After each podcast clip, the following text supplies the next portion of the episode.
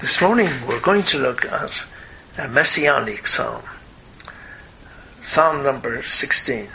It was recorded some time ago and it was not a particularly good recording. But nevertheless, we'll uh, trust that you will learn something. We'll all learn something from taking another look at this lovely psalm.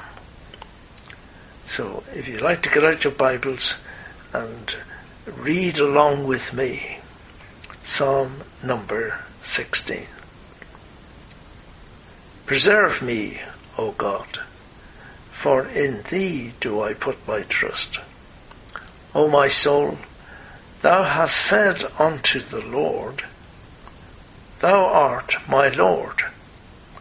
My goodness extended not to Thee, but to the saints that are in the earth, and to the excellent, in whom is all my delight. Their sorrows shall be multiplied that hasten after another God. Their drink offerings of blood will I not offer, nor take up their names into my lips. The Lord is the portion of mine inheritance and of my cup. Thou maintainest my lot. The lines are fallen unto me in pleasant places. Yea, I have a goodly heritage. I will bless the Lord, who hath given me counsel. My reins also instruct me in the night seasons. I have set the Lord always before me. Because he is at my right hand, I shall not be moved. Therefore my heart is glad, and my glory rejoiceth. My flesh also shall rest in hope. For Thou wilt not leave my soul in hell, neither wilt thou suffer thine Holy One to see corruption. Thou wilt show me the path of life. In thy presence is fullness of joy. At thy right hand there are pleasures for evermore. May God bless that reading to each one of us. And so we will just go straight ahead and listen to this Psalm number 16. Right, we'll look at Psalm 16. It's, it's a messianic psalm, of course, although it applied to David when he wrote it and he puts his trust in God and he prayed that God would preserve him and uh, that he wouldn't go after other gods and that he wouldn't even have the other gods' names on his lips when he was worshipping. And he could go on to say, The Lord is the portion of mine inheritance and of my cup. He was great about cups. He says, My cup runneth over in Psalm 23. Uh, that was another expression he used. But, and of my cup thou maintainest my lot. And then he, even though David had difficult times, he could say that the lines have fallen unto me in pleasant places. I have a goodly heritage. And so a lot of this obviously applied to David because he wrote it. But as against that, it is also a, a psalm which speaks of the Lord Jesus. It's a messianic psalm. We have a, a number of psalms like that. We have, of course, Psalm 22 is probably the one we all know best. My God, my God, why hast thou forsaken me? Why art thou so far from helping me? And Psalm 22 goes on to describe how uh, Jesus was uh, crucified. He says, I'm poured out like water, all my bones are out of joint, my heart is like wax, it is melted in the midst of my bowels. My strength is dried up like a potsherd, and my tongue cleaveth to my jaws. And thou hast brought me into the dust of death. And that psalm obviously speaks of Jesus Christ and Him being crucified for, for each one of us. I cry in the daytime, thou hearest not. My God, my God, why hast thou forsaken me? Why art thou so far from helping me? And those are the words that Jesus cried out on the cross when God uh, turned away from him and he bore the sin of the world. So we have various psalms which speak to us, although they speak of a particular event at the time they were written, they also speak prophetically about the Lord Jesus Christ. And this is one of those psalms which is regarded like that. Psalm 22 describes in detail the death of our Lord and Saviour. You know, when we look at the life of our Lord on earth, we see a man who went about doing good. Children ran to meet him, and he lifted them up, and he blessed them. He healed the sick, he cleansed the leper, he raised the dead. And yet, he says the fowls of the air were better off than he was, or the fox in the wilderness. He, he could say the foxes have holes, and the birds of the air have nests, but the Son of Man hath not where to lay his head. He who had created the universe, we read in John, without him was not anything made that was made. He had to ask a Samaritan, a despised adulteress, give me to drink. Her reply, How is it that thou, being a Jew, askest drink of me who am a Samaritan? He was supported in his ministry, it says, by those godly women as they went, as he went throughout every city and village, preaching and showing the glad tidings of the kingdom of God. And the twelve were with him, and certain women ministered unto him of their substance. He who had all the riches of glory at his hand, yet he was dependent while a man on earth on these women helping him. The world slandered him. When he performed a miracle, they said he had a devil. They perjured themselves and told lies about him. They scourged him. He was betrayed by his own disciple. And finally, they crucified him. He was a thoroughly good man, and yet the world rejected him. His own people, to whom he came, shouted, Crucify him, crucify him. We will not have this man to reign over us. We have no king but Caesar. Caesar, the head of the occupying Roman power, with all its brutality to the people. They were living with an occupying force. They cried, We will have no king but Caesar. At his birth, there was no room for him in the inn. From the manger to his cross, his life was one of being rejected. He was a man of sorrows and acquainted with grief, acquainted with the sickness and disease and death, all the results of sin, all around him, all around this spotless, sinless, perfect man how he loved his own people. He cried over his beloved people. He cried, O Jerusalem, Jerusalem, thou that killest the prophets and stonest them which are sent unto thee, how often would I have gathered thy children together, even as a hen gathereth her chickens under her wings? But she would not. This perfect man who went about doing good was rejected all through his life. And we might say, what a sad, sad life, a miserable existence. How could he endure it all? Well, he endured it all for you and for me because he came and he set his mind and his whole object in life was to go to the cross to bear away the sin of the world. Now, when we read this psalm, we have to think of Jesus and all that happened to him while he walked this earth.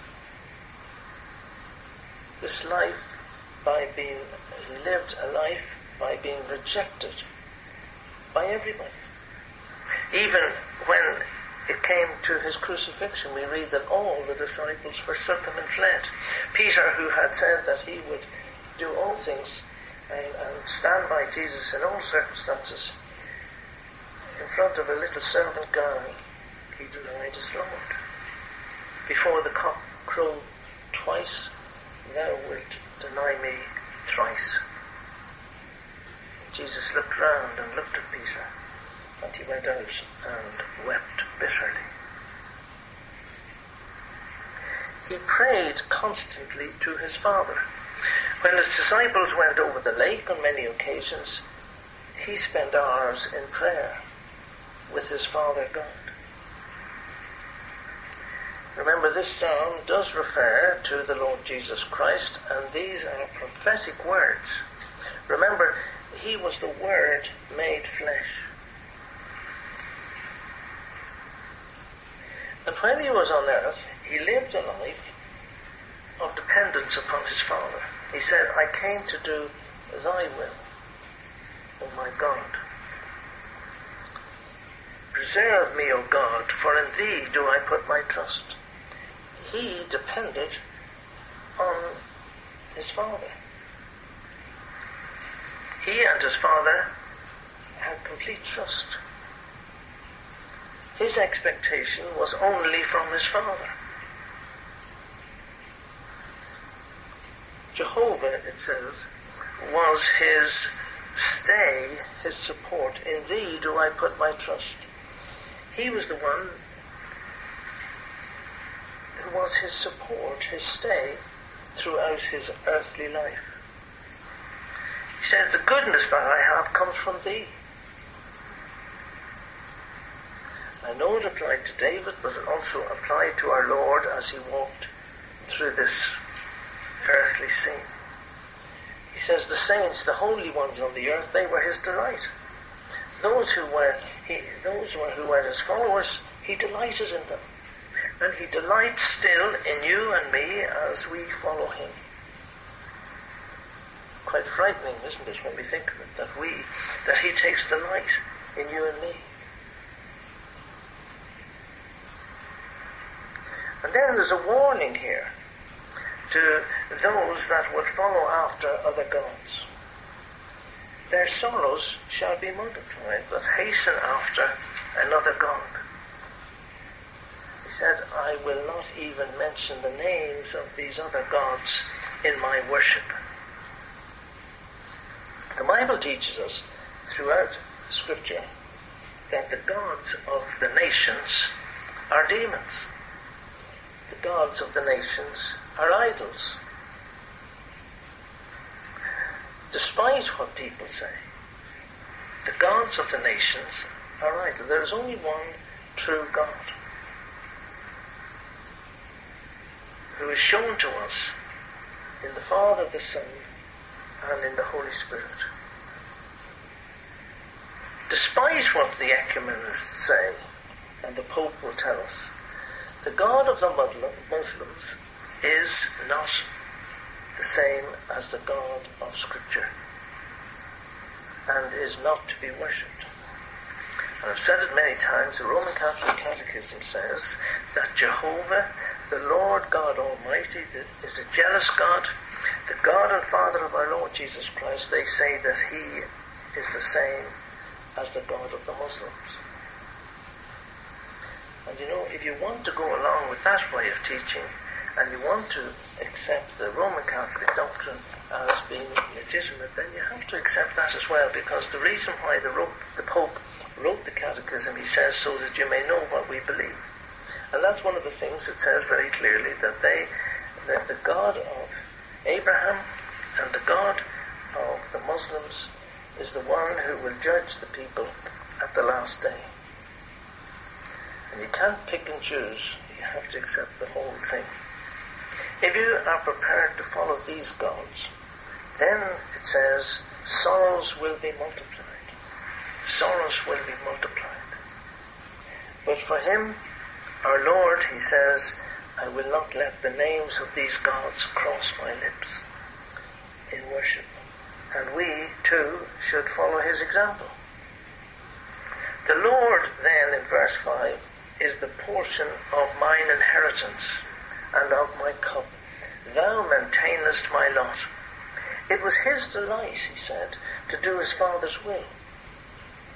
Hebrews 10 verse 7 it says, Then said I, Lo, I come, in the volume of the book it is written of me, to do thy will, O God.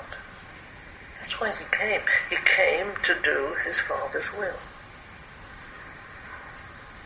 You know, it's interesting, in the Old Testament, the priests didn't have an inheritance in the land.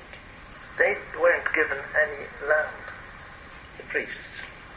The, the tribe uh, the Levites, or the, the tribe of Levi, didn't have an inheritance given to them.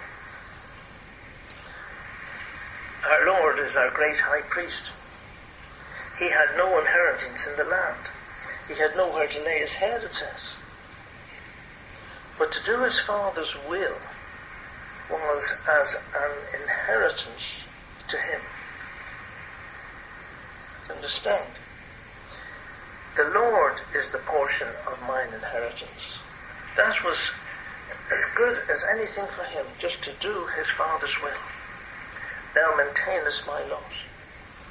And now remembering his earthly life, for all intents and purposes, from a human point of view, something hard to bear. He didn't have an easy time when he was down here on earth. He was isolated, he was ridiculed, the religious authorities uh, were constantly trying to get at him. But then he was able to say, I have a goodly heritage. The lines are fallen onto me in pleasant places. Not amazing? The lines are fallen unto me in pleasant places. Yea, I have a goodly heritage.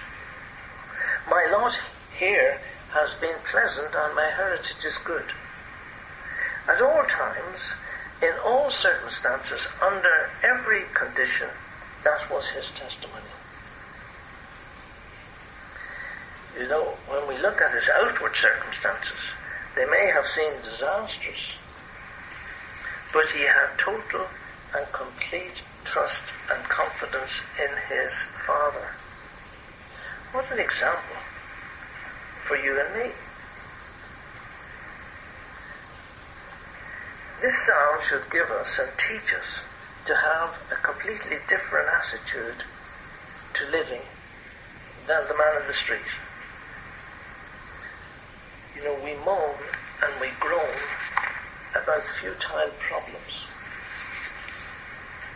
But we should be able to say with our Master, the lines are fallen unto me in pleasant places, and I have a goodly heritage. Now, in order to be able to say that, we don't look at our present circumstances. If we're to do that, we become short-sighted. We suffer from eye problems. And we're looking within ourselves all the time. We are to look beyond these earthly conditions and we should look heavenward. And that's the only way it makes sense let us look at our heavenly outlook. We've a goodly, godly heritage awaiting us. Let's look at a few of them. John's Gospel, let not your heart be troubled.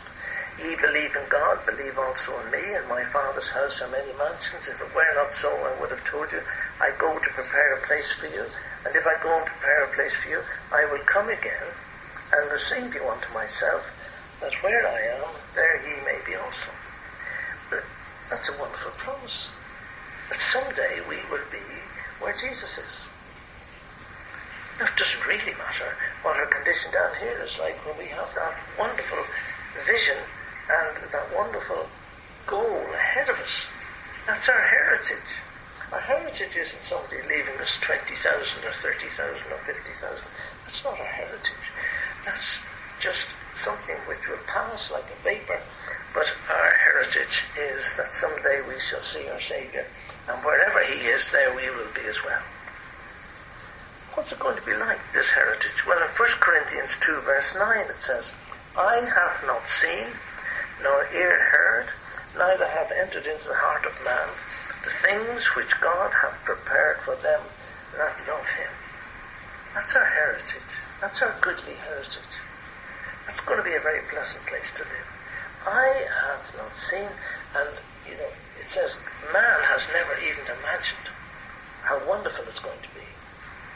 I have not seen, nor ear heard, neither entered into the heart of man the things which God has prepared for them that love him. You know, we look out and we see a beautiful view.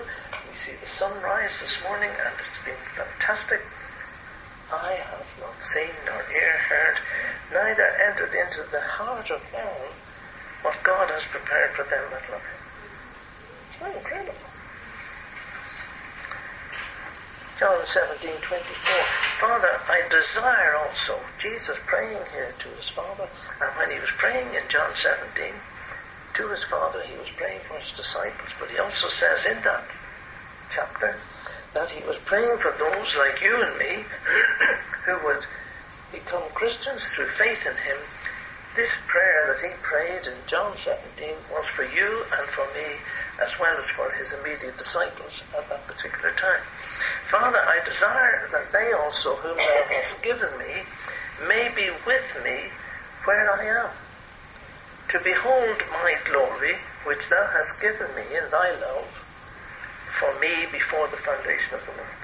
Oh, he says, Father, I want all these people, you and me, and John and James, and Thomas, and you and me again. he wants us to be with him where he is, to behold his glory. And that's our heritage. And that's why he could say, I have a goodly heritage. That's why David could say it. That's why you could say it. And why I can say it. Another one, that we, in Ephesians 1 verse 12, that we should be to the praise of his glory, who first trusted in Christ, in whom ye also trusted, after that ye heard the word of truth, the gospel of your salvation, in whom also after that ye believed, ye were sealed with the Holy Spirit of promise, which is the earnest of our inheritance until the redemption of the purchased possession unto the praise of his glory. Now what that means is, when we became Christians, the Holy Spirit was given to us and he came to dwell within us. Our bodies are the temple of the Holy Spirit. And that the Holy Spirit, He is the guarantee that we will inherit this wonderful salvation when we die. And then, in 1 Peter 1 verse 3, he says, Blessed be the God and Father of our Lord Jesus Christ, which according to his abundant mercy hath begotten us again unto a lively hope by the resurrection of Jesus Christ from the dead. We have been born again of the Holy Spirit and because of the resurrection of Jesus Christ from the dead. And then he says, to what? To an inheritance incorruptible and undefiled that fadeth not away, reserved in heaven for you. We have an inheritance in heaven it's incorruptible. No sin can enter in to corrupt it. It's undefiled. It's pure. It doesn't fade away. It won't wear out with age. The sun on this sofa here, it fades and fades and fades. Eventually there'll be no design on that. But our inheritance will not fade away. It'll be fresh and new every day. And it's reserved in heaven. Reserved in heaven. my name's on it. It's got my name. We used to sing a song years ago. There's a new name written down in glory, and it's mine. With my sins forgiven, I'm bound for heaven. Glory to his name. There's a new name written down in glory, and it's mine, and my inheritance is written down in glory and is reserved in heaven for you.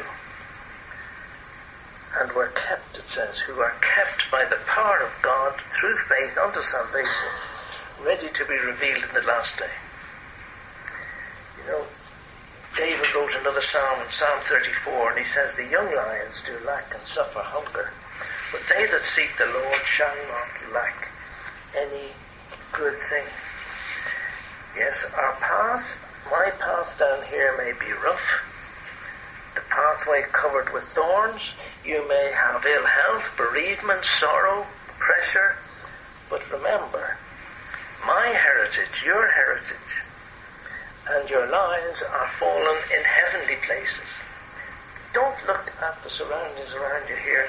Look at what lies before. He says, the Lord has maintained his lot. He gives us his counsel. I will bless the Lord who hath given me counsel. Oh yes, I'm sure on those when he prayed to his Father on those lonely nights on the mountains while the disciples did other things. I'm sure he received counsel from his Father. Thou shalt guide me with thy counsel. In Psalm 73 it says, Thou shalt guide me with thy counsel. When things seem dark, when we do not know which way to turn, then may we feel his gentle touch and his gentle guidance, his counsel, gently guiding us and directing us in the way that he would have us go. My reins also instruct me in the night season. Now I know it's not the same kind of reins there that we have on a horse, but I like to think that it's nice as a thought that the reins, he guides us and he directs us, just as someone guiding and directing a horse. He will guide us, instruct me in the night season. Jesus said, when He, the Spirit of truth, the Holy Spirit, comes, He will guide you into all truth. For He shall speak not of Himself, but whatsoever He shall hear, that shall He speak, and He will show you things to come. The Holy Spirit will guide us and direct us and teach us about the Lord Jesus Christ. That was his job. That is his, his, his business to exalt and glorify the Lord Jesus and to direct and comfort us through our life.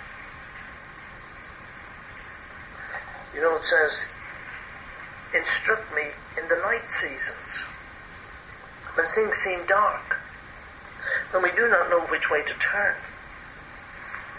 Then may we feel His touch directing us in the night seasons when there's no other light but the light of His counseling, of His guidance will guide us and direct us day by day.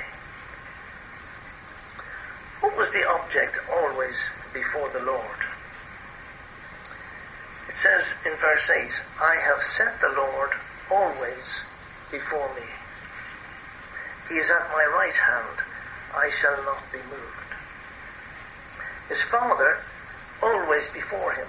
Even when he went as a young boy into the temple, what did he say to his mother and, uh, uh and, and Joseph when they found him?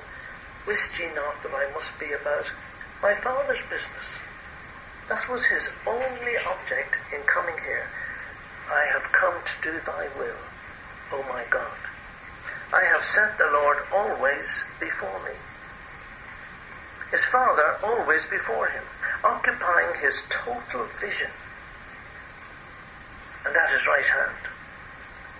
You know, reverently speaking, as far as Jesus, our Lord, was concerned, God, his Father, was his right hand man. He was always there. That was the whole object of Jesus on his ministry down here on earth to do his Father's will. And when he prayed later on, it says, I have finished the work that thou gavest me to do. At the end of his life, he could say, I have finished the work that thou gavest me to do. Because his Father's will occupied him totally. And that's the way it should be with you and me. Do we live like that? And if we do live like that, then we won't be moved. We won't be like a boat out there on a windy day, being blown backwards and forwards, driven by the wind and tossed. No, we'll be unmovable. And Jesus could say, as he went through this earthly scene, My heart is glad, and my glory rejoiceth. And then comes something which is a wonderful spiritual truth. For thou wilt not leave my soul in hell, neither wilt thou suffer thine Holy One to see corruption. The body of our glorious Lord came forth from the tomb of death, and the foul stench of death and corruption was not on it. It's the mystery of godliness. God did not suffer his Holy One to see corruption. He tasted death for us, yet he saw no corruption.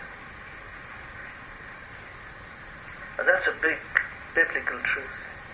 He came forth from the tomb on that first resurrection day, and his body did not see corruption.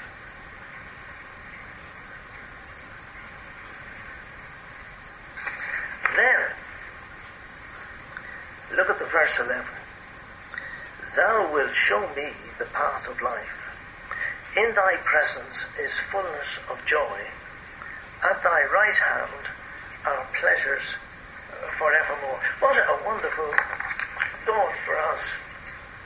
Oh, you could say, well, there are Christians going through terrible times.